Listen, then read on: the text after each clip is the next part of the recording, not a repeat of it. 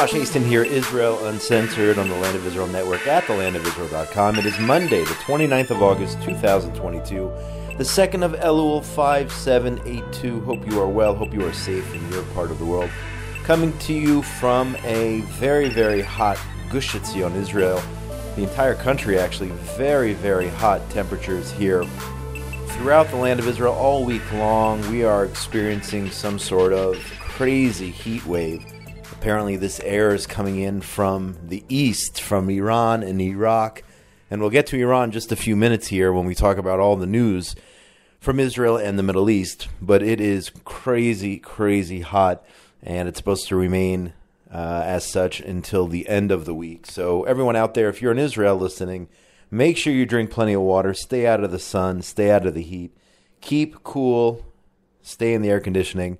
And I can't imagine what it's like for our IDF soldiers now stationed throughout the country, especially in places like the Dead Sea or the Jordan Valley or Eilat where it's in some cases up to 110 degrees or so Fahrenheit. But nevertheless, we'll get right to the news here. The IDF has been busy uh, here on uh, Monday. Um, IDF soldiers near Jenin this morning went after wanted terrorists, and a firefight ensued with those terrorists. Thank God, no injuries t- to our IDF soldiers. After they surrounded a house and called for one of the bad guys to come out, according to the IDF spokesperson unit, as reported by the Jerusalem Post, uh, Palestinian so called media, Arab media, later reported that the IDF had arrested a senior figure in the Palestinian Islamic Jihad PIJ terror organization, one of the Al Quds brigade heads. Reportedly, here seven other Arabs injured in the fighting. On Twitter, the IDF said that overall nine terrorist suspects were apprehended, two M16 assault rifles were confiscated. At the same time, I saw just a couple of minutes ago another a bunch of weapons uh, discovered by the IDF somewhere in the Jordan Valley. And also, I think it was two days ago, an Arab from Jerusalem tried to sneak in a bunch of bullets and other weapons parts, uh, actually into this area where I am, into Gush Etzion, and he, thank God, was thwarted from carrying out this uh, smuggling attempt, which could uh, could possibly have led to uh, some sort of uh, terror attacks. So temperatures are rising outside and as well as on the on the uh, terror front.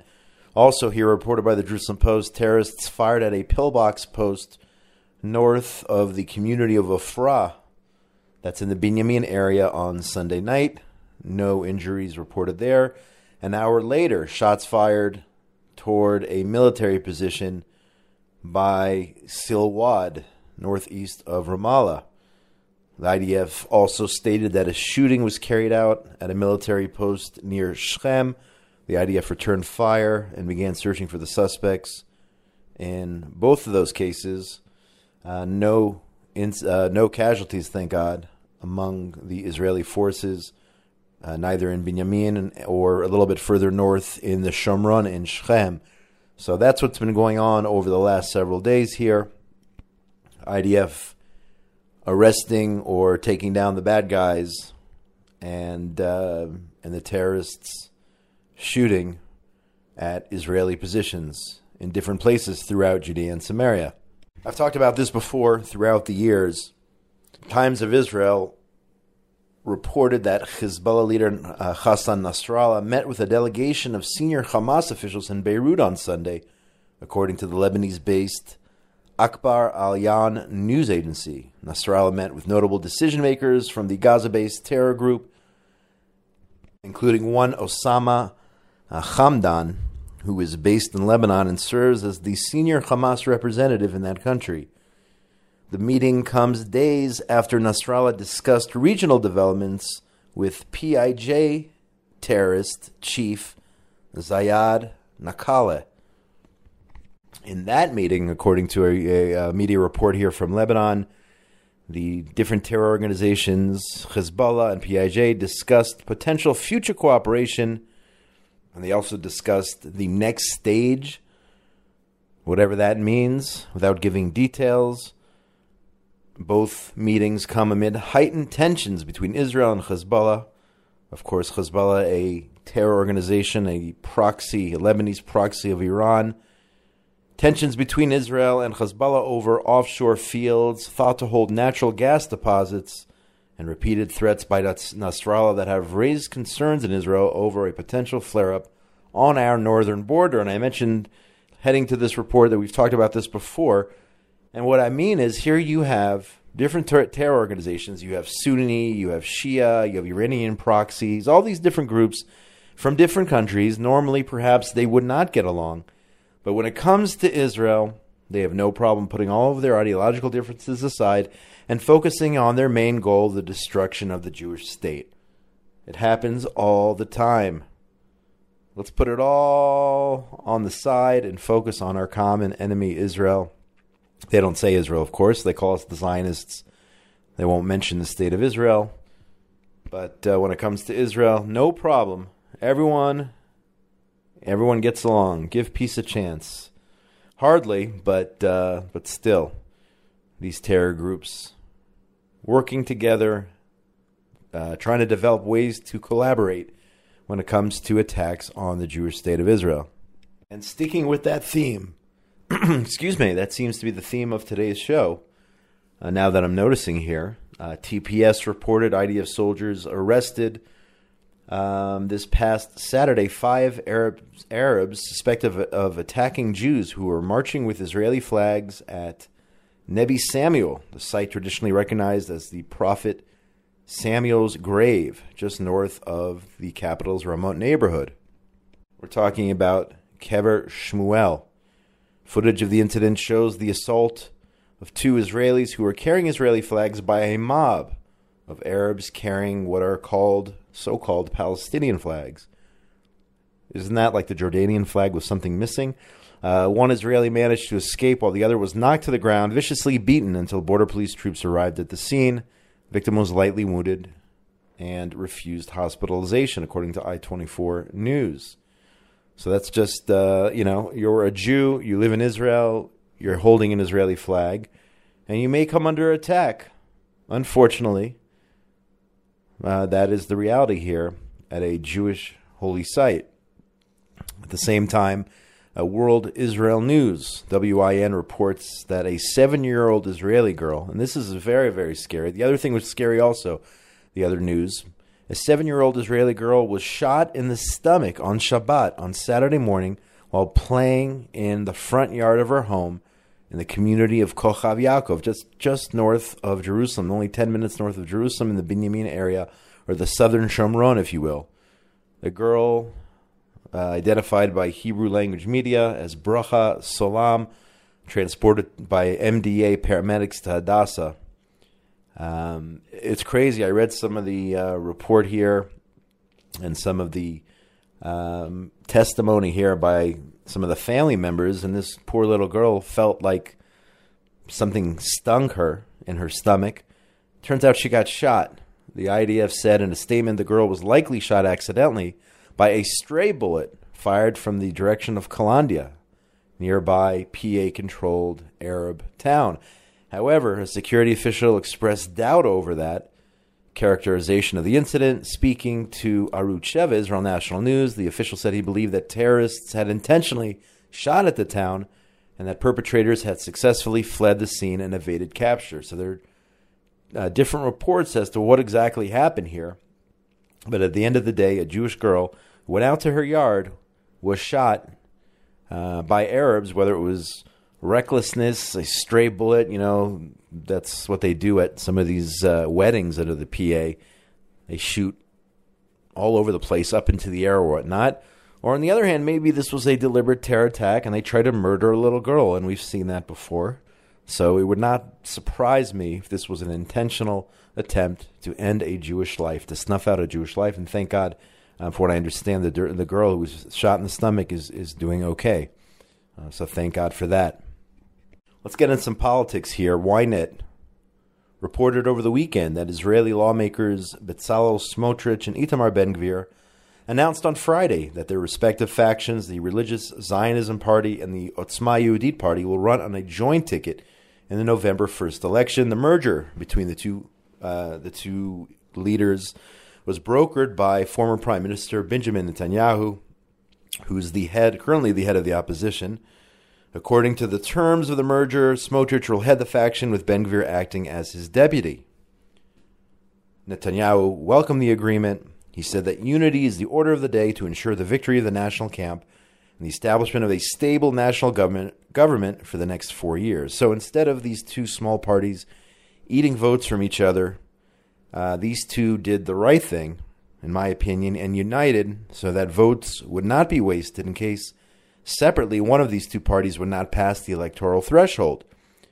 Um, Israel National News added that a new poll uh, released shows that a joint right wing ticket of both of these parties would win 12 seats in the Knesset if elections were held today.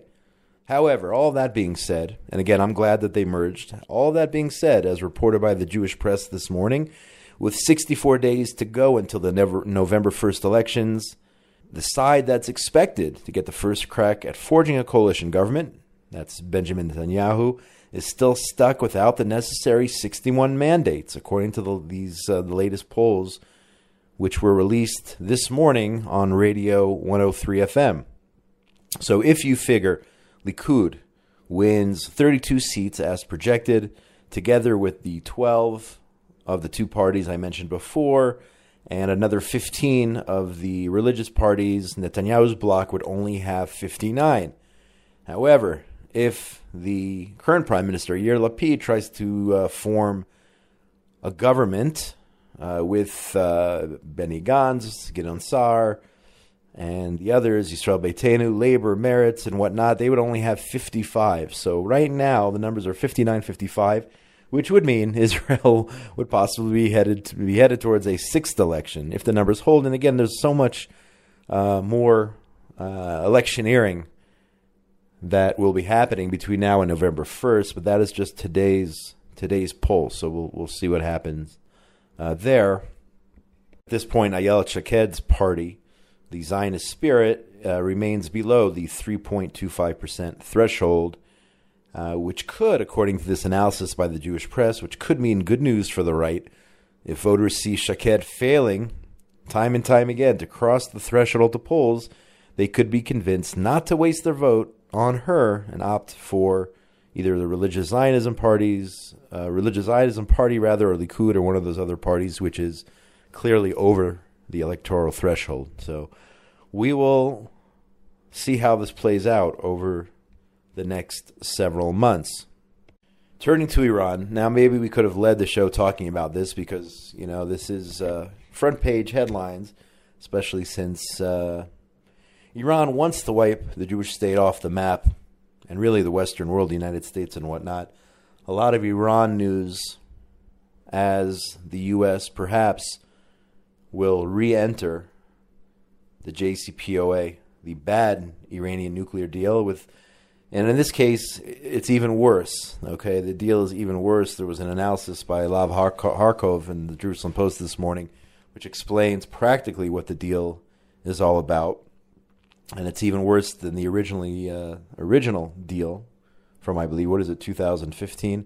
Nevertheless, JNS reported today that Israel's defense minister warned on Saturday that the progress Iran has made with its nuclear program means that certain aspects of the nuclear agreement currently under discussion, specifically the so called sunset clauses, are problematic.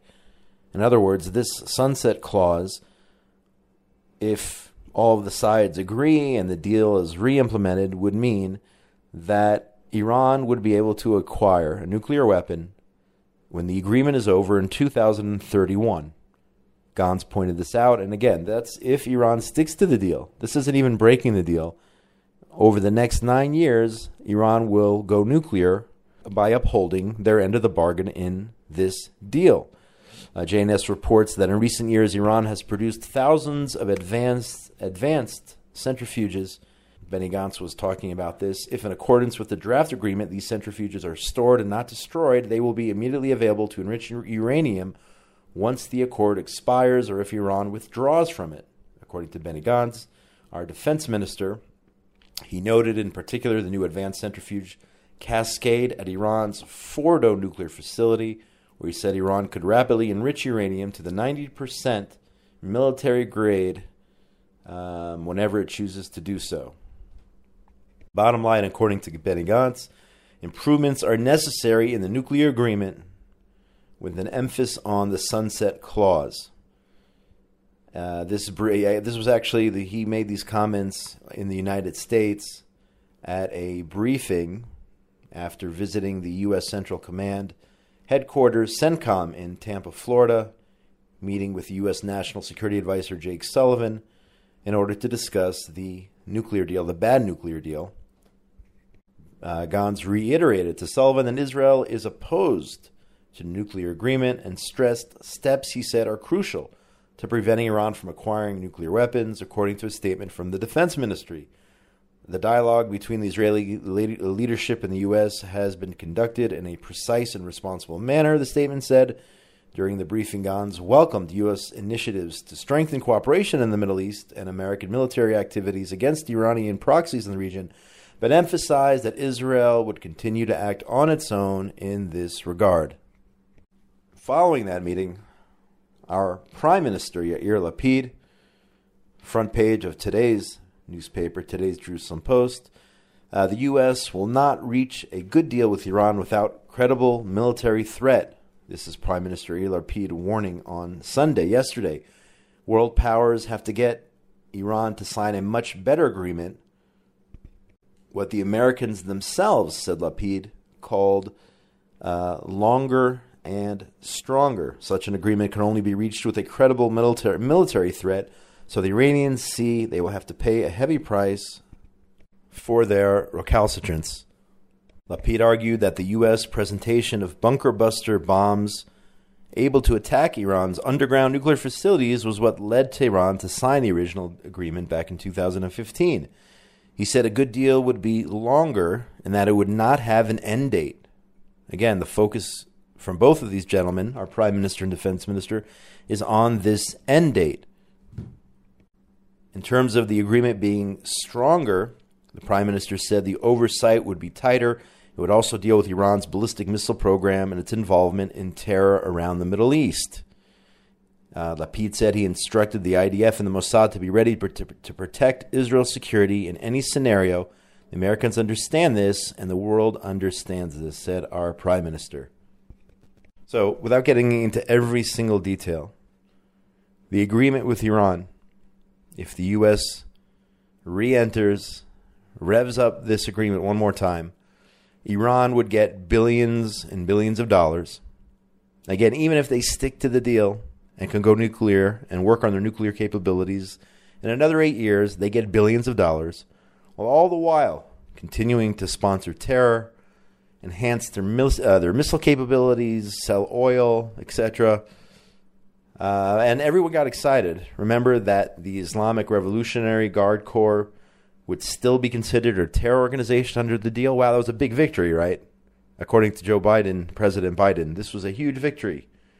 We'll still consider this Islamic Revolutionary Guard Corps a terror organization. So what? It's the same logic, this same warped logic that says Hezbollah's political wing or Hamas's political wing is kosher and the so called military wing isn't. And this is absurd. Okay, the leaders in Iran are terrorists, even if they are so called politicians. And there's really no difference between them and those actually going out and carrying out these terror attacks all over the world. It all starts at the top. It starts with those who decide what the goals of the country are, of Iran, what the morals of that society are, uh, are and Iran daily threatens to wipe Israel off the map and the U.S., and the Biden administration is caving because it is weak. So, as we've said before, Israel and both the Prime Minister and the Defense Minister have said this Israel will have to deal with it alone if the Americans re enter this agreement, which would just basically give the Iranian regime billions, literally billions and billions of dollars. It's a payout. This is an, act of, it's like a mob mafia payout. Okay? You behave, you get billions, and then, of course, they won't behave because that is not their goal. Their goal is to develop nuclear weapons, ballistic weapons, carry out terror attacks, wipe Israel off the map. That is their goal. And a weak administration, unfortunately, in Washington, is paving the path for Iran to go nuclear, paving the path for Iran to continue terror attacks all over the world. Israel has to be strong, folks. We have to be strong. This is an existential threat, and we have to do what is necessary, regardless of who likes it, who's happy with it, or not. You know, I've been spending a lot of time on Twitter the last couple days. So much hate for Israel out there, so much anti Semitism out there. Of course, disguised as anti Zionism. People are falling for it. And Israel continues to be a light upon the nations, continues to be a beacon of hope and goodness and strength and just wonderful things, the things Israel is doing for the world. And here's just one example here. I'll give you a couple as we get close to the end of another edition of Israel Uncensored here on the Land of Israel Network. Uh, Ynet reported that Israeli play therapy an Israeli play therapy method helps Ukrainian children cope with wartime reality. That's the headline. The Sheba Medical Center partnered up with Oranim Academic College have developed a therapeutic tool which is helping Ukrainian children deal with the trauma they experienced. The method has already been successfully applied at Israel's Kochav Meir Field Hospital in the Ukraine and consists of a therapeutic game that allows the patient to process their new reality and restore a sense of normalcy as much as possible with a series of linked guiding, guiding instructions. And you can go to Ynet. I'm not going to get into all the details of this game, um, but I will say it allows children to visualize an alternate reality through which they can share their fears and concerns. For kids with PTSD, um, an unbelievable uh, initiative here, uh, created in Israel, developed in Israel, which is helping the Ukrainian children who are living in a war. Unfortunately, we know war all too well here in Israel. And now here is Israel giving back to those who are under the threat of attack in other parts of the world. So that's one story I saw from Ynet. At the same time, Israel 21C reported that Israeli oral and maxillofacial surgeons Oded Nachlieli and Michael Abba have performed complex procedures on dozens of children in the Republic of Equatorial Guinea on the West African on Africa's west coast since 2014. People may not, not know that I didn't even know that these guys were these two doctors were performing complex procedures on African children. On their most recent trip, they trained local doctors to use a remote surgical uh, collaborative system developed by an Israeli startup headed by Michael Abba. He's one of the surgeons. The name of the startup is Orvizio, O R V I Z I O. This technology allows surgeons in Israel to guide complex surg- surgeries anywhere in real time.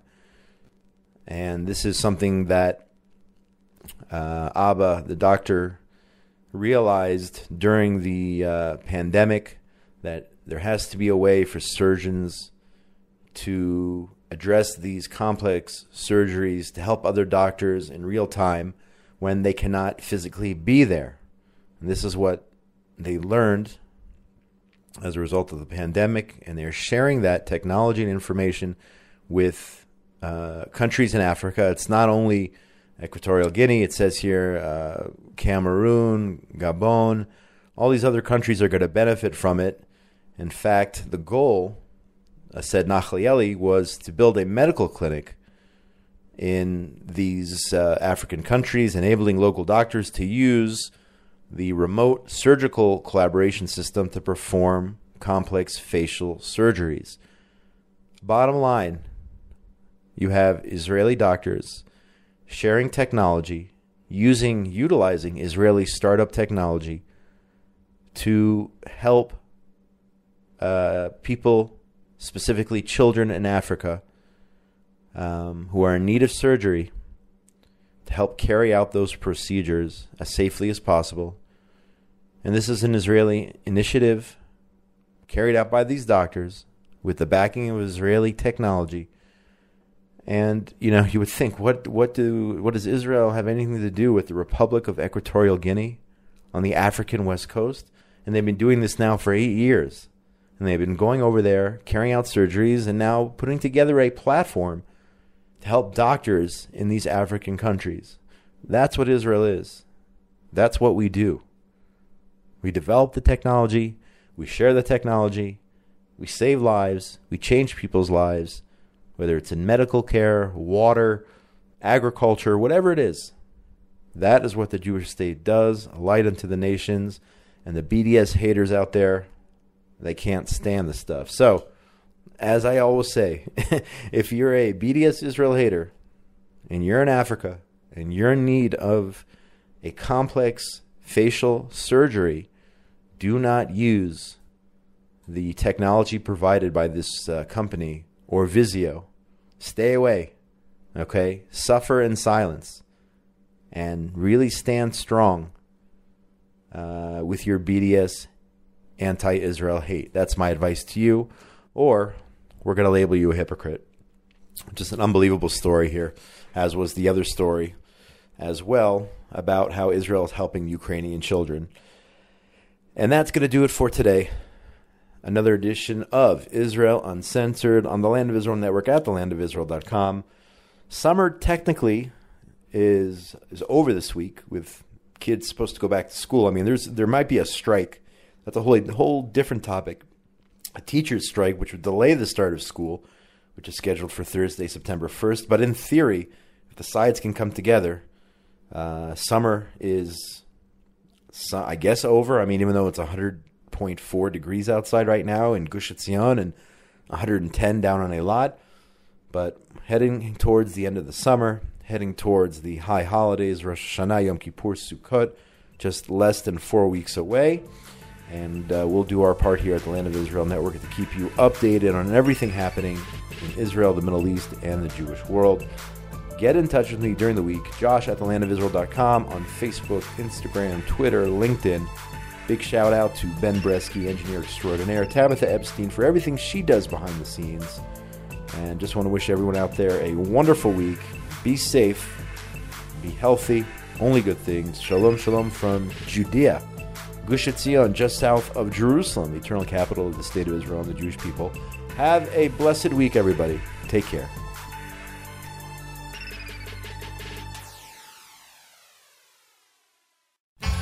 Hi, this is Eve Harrow, host of Rejuvenation on the Land of Israel Network. You can hear a new show from me every Sunday, and every day of the week, shows from another one of my very talented fellow show hosts. Reach me, Eve, at thelandofisrael.com, and keep listening, everybody. We love your feedback. The Land of Israel, coming at you every day, every week. That's the Land of Israel Network on thelandofisrael.com.